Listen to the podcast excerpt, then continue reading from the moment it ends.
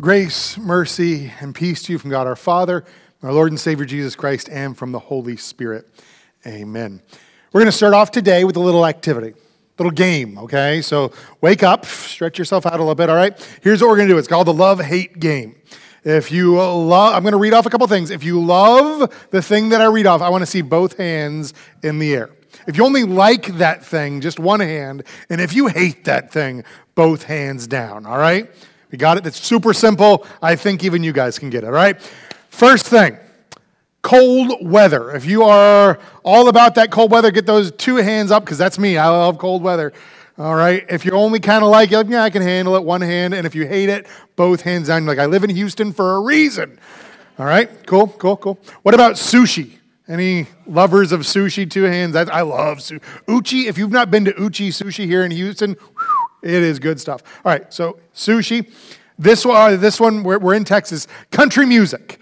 Country music fans, if your hands are both down, uh, March 6th, you may want to find a different church that day.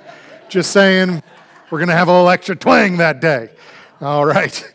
Uh, all right, let's see. This one's divisive. This one's, and it's actually genetic too. Cilantro. Cilantro. Some people, I'm actually, I'm not a big fan. They say genetically uh, it tastes different for certain people. Uh, my wife, she says it tastes like soap. So, cilantro. And then the last one, uh, I don't think this one's going to be divisive at all. Uh, the University of Texas Longhorns. Are you hissing?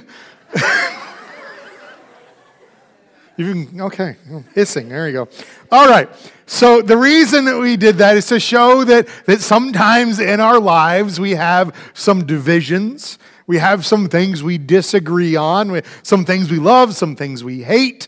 Uh, we're going to be taking a look at Psalm 37, which was our Old Testament reading for today. Also, looking at our gospel reading, uh, where we talked about turning the other cheek and the idea of division, and perhaps how sometimes um, it isn't as beneficial as perhaps we even think.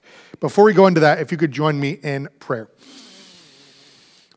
Lord God, Heavenly Father, Lord, thank you so much for today, for this chance that we can come together and worship you, whether in person or online, for the fact that we, we live in an age where folks can join us from wherever and whenever they may be. Uh, Lord, I thank you for the chance to share this message, and I pray that it is your message. Lord, let your word, let your truth, let your love be proclaimed in this place. I submit myself to your Holy Spirit to work in this room and through these words. And I pray that all who hear it would be willing to do the same, to submit themselves to you and to your Holy Spirit to speak to each and every one of us in a unique and powerful way. We pray all these things through your Son, Jesus. In his name, amen. Well, if you've been tracking along, we've been going through a sermon series looking at the Psalms. Uh, we've covered a good number of them. If you missed any of them, they're available on our website as well as our YouTube link, which is on our website. Um, and traditionally, what I would do in this time is I'd take out the Bible and I'd read the whole psalm again.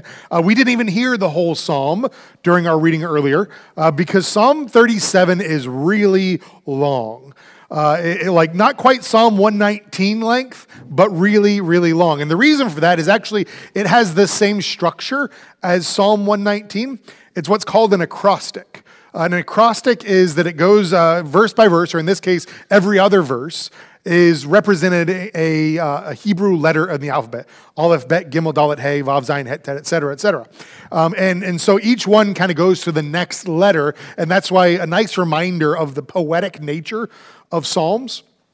Uh, and as an aside, I once preached a sermon called The ABCs of Living in a Foreign Land, where I used every letter of the English alphabet as my points for the sermon because I got to like H and I was like, well, I'm this far. I might as well keep going.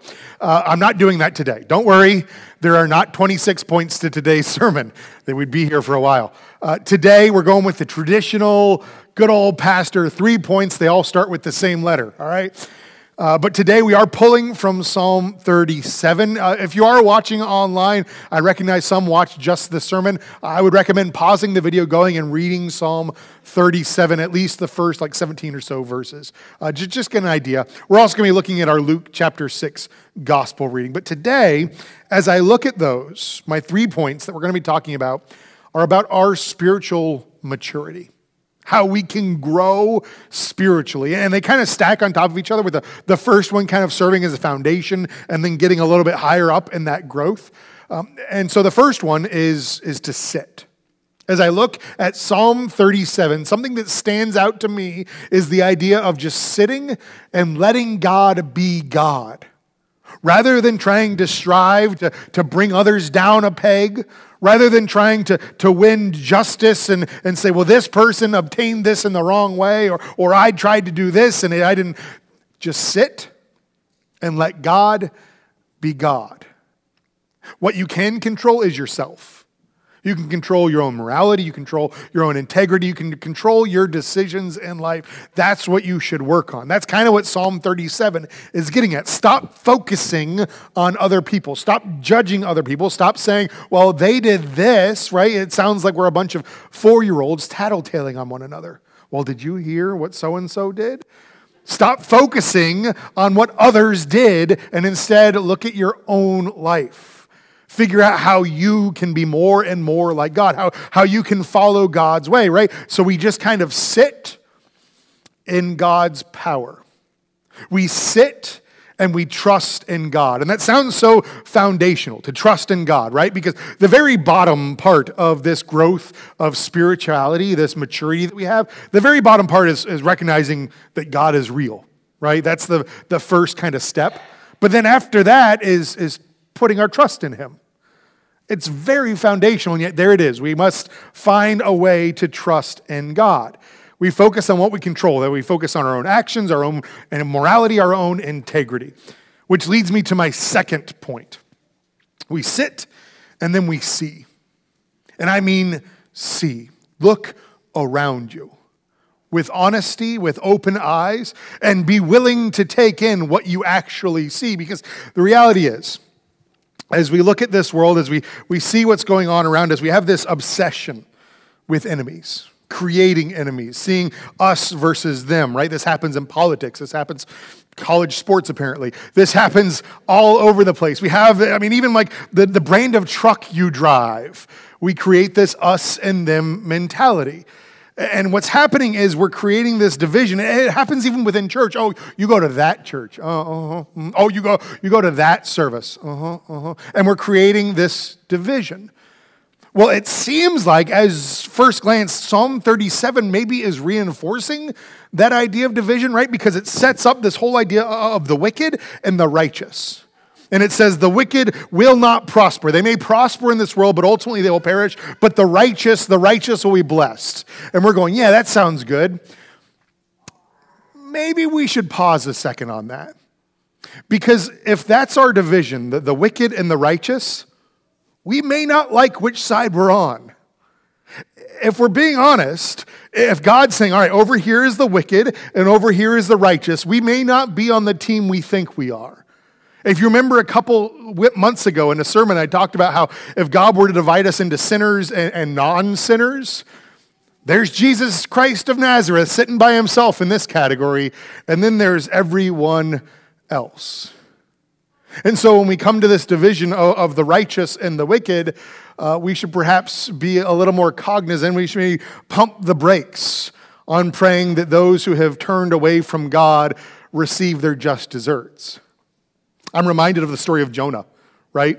Jonah is called by God himself to go to the city of Nineveh, a place that had turned its back on God, a place that was wicked, truly. And, Jonah says, eh, I'm not so sure about that. And he tries to go the other way. And there's a whole misadventure there. And eventually he, he relents, and, and perhaps through obligation, perhaps in spite of himself, he does go and proclaim the word of God to Nineveh, right? And then it says that he goes and he sits. And he's looking out over the city. And what is he doing? He's waiting for their destruction because he's pretty sure this whole righteous and wicked thing is about to go down. But what happens? God comes and says, Jonah, why are you so angry? And he says, Because these people have turned against you. They've gone away from you, God, and they deserve destruction. And God says, Jonah, you still smell like whale. See, we sometimes still smell like whale You see what I'm getting at? Sometimes we're so busy looking at others and judging how, how they've turned their back on God, how they have their mistakes in life. Oh, did you hear what she did? Did you hear what he did? But if we look at ourselves, we're not perfect. For all have sinned and fall short of the glory of God. Every last one of us. Doesn't matter if you were born in the church and have been going to church every Sunday and you, you come to every Wednesday service, you got season tickets to church. It doesn't matter. You're still one of those who have fallen short of the glory of God. Doesn't matter if you have your master's of divinity. I have fallen short of the glory of God. And so when once we sit and we recognize that God's in control and then we take a look around and we see we see the state of the world, we see the state of ourselves, and we say, Listen, I'm not where I should be. And then we realize the power of God's grace because what does He do with Nineveh? He offers them grace, He offers them love, He offers them forgiveness, and He offers that to us as well. That's what we see in our gospel reading. It says that God loves His enemies, and praise God that He does because that is us. God loves the wicked, and praise God that He does because that is us. That's the message of Christianity. That's why we're here. That is our purpose, that we are forgiven. And once we grab hold of that, once we, have, we say, God, I trust in you. God, I see that I have fallen short and that you have made me whole again. The last little rung there is speak. We sit, we see, we speak. Because that's the last step. Once you've made that faith your own, once you have the Holy Spirit inspiring that faith within you, you take it and you share it. You proclaim it. Because there are so many in this world who need to hear hope. They need to hear that they're forgiven. They need to hear that this burden of guilt and shame that they've been carrying around is no longer theirs to carry because Jesus Christ forgives them. That is owning our faith. That's speaking it. That's sharing our faith. That's the power of Christianity. But we, I could end the sermon there. I could just say, well, that's that. You know, we, we, we see, or we sit, we see, we speak. But there's a little extra bonus bit here. You're going to get a double sermon today, essentially. Um, it, I'm not going all 26 letters, but I do have three more points, okay? Uh, and, and, that's this. As I was looking at Psalm 37, I couldn't help but notice that there are a bunch of, of illustrations about plants. It talks about how the wicked will, will dry up like grass, something that, that we know here in Houston. Um, and then actually, there's a line, it's in verse 3, and it's horribly translated. Excuse me, it's, yeah, verse 3. It says, Trust in the Lord and do good, dwell in the land and befriend faithfulness. That is a terrible translation, befriend faithfulness. What that word actually there, befriend, is tend, like tending a garden or, or even like tending, uh, being a shepherd and tending your flock. But, but the idea of tending your garden, because it comes right after that the, the other people will wither up like grass, wither like a green herb, right? And when you tend plants, if you have a green thumb, um, you know that there are certain things you have to do. And so, as I consider this metaphor of, of caring for plants, I've got a, a, fiddle leaf fig in my office, and like every day I come in, I'm like, "Well, how you doing, buddy?" Because they are just they are fickle little creatures. Uh, and I'm, you know, I check like, "Oh, you need more light, you need more water, right?" And so, with this in mind, what we're going to do is we're going to take a look at relationships because that's part of Psalm 37. That's part of loving your enemies. We're going to take a look at relationships that we have with each other, relationships we have with ourselves and our relationship with God. The first thing we can learn as we consider this Psalm 37, we consider the plants is to water it, right? You got to put that water, you got to put that nutrients, you got to provide some sustenance for it.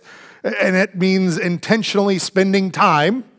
That means going to the people in your life and, and offering words of affirmation, quality time, acts of service, all the love language things. If you don't know your love language, I would challenge you to go online, look it up, figure out which one is you, and then start speaking it.